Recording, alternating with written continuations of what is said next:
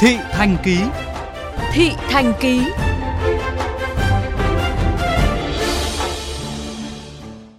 Thưa quý vị, sau khi đề xuất hai phương án tính giá điện phục vụ cho mục đích sinh hoạt, mới đây Bộ Công Thương đã đề xuất bỏ cách tính điện một giá vì mức giá bình quân quá cao, không thực hiện được mục tiêu tiết kiệm điện, đồng thời tiếp tục xin ý kiến về phương án cải tiến giá điện bậc thang từ 6 bậc xuống 5 bậc. Ghi nhận của phóng viên Thục Anh về vấn đề này.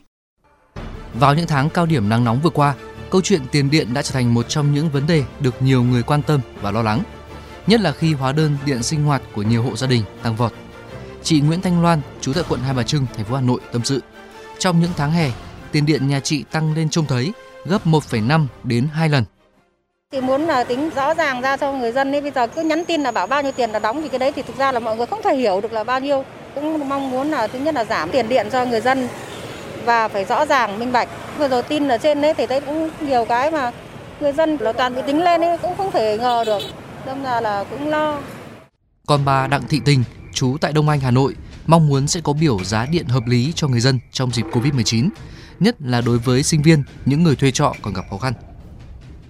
Thì thôi bây giờ nhà nước cứ tính thế nào thì dân chịu như thế. Còn phải có định giá như nào bởi vì đi thuê nhà chủ nhà người ta không bao giờ tính giá như thế mà người ta tính chất cao lên nên tốt hơn hết nhà nước phải tính cho sinh viên một cái giá nào đấy những người thuê nhà là những người rất khổ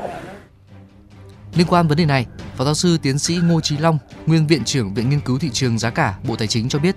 hiện nay trên thế giới, các nước thường sử dụng phương án giá bán lẻ điện theo bậc thang lũy tiến.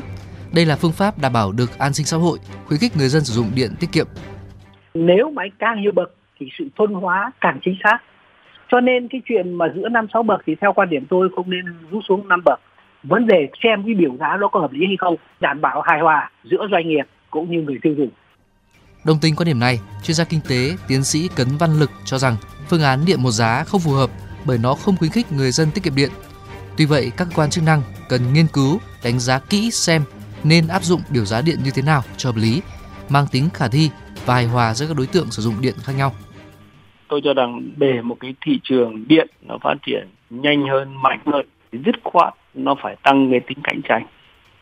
Và để mà tăng được cái tính cạnh tranh ở trong đó thì rõ ràng là khâu minh bạch công khai cần phải tiếp tục được gia cố, tiếp tục được tăng cường.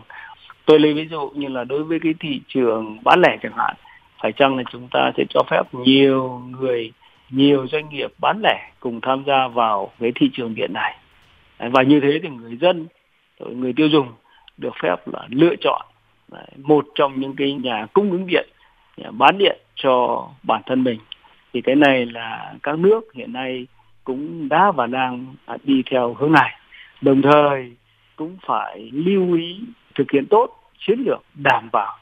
an ninh năng lượng, à, an ninh điện đối với Việt Nam chúng ta trong đó chú trọng hơn để khai thác và sử dụng năng lượng tái tạo. Được biết, thời gian tới, trên cơ sở ý kiến của các cơ quan đơn vị cũng như số lượng khách hàng lựa chọn các phương án sửa đổi, góp ý trực tuyến và ý kiến đăng tải trên phương tiện thông tin báo chí, Bộ Công Thương sẽ nghiên cứu tiếp thu, đánh giá ảnh hưởng, xem xét đầy đủ toàn diện các tác động để bổ sung, hoàn thiện dự thảo, gửi Bộ Tư pháp thẩm định trước khi trình Thủ tướng Chính phủ xem xét và phê duyệt.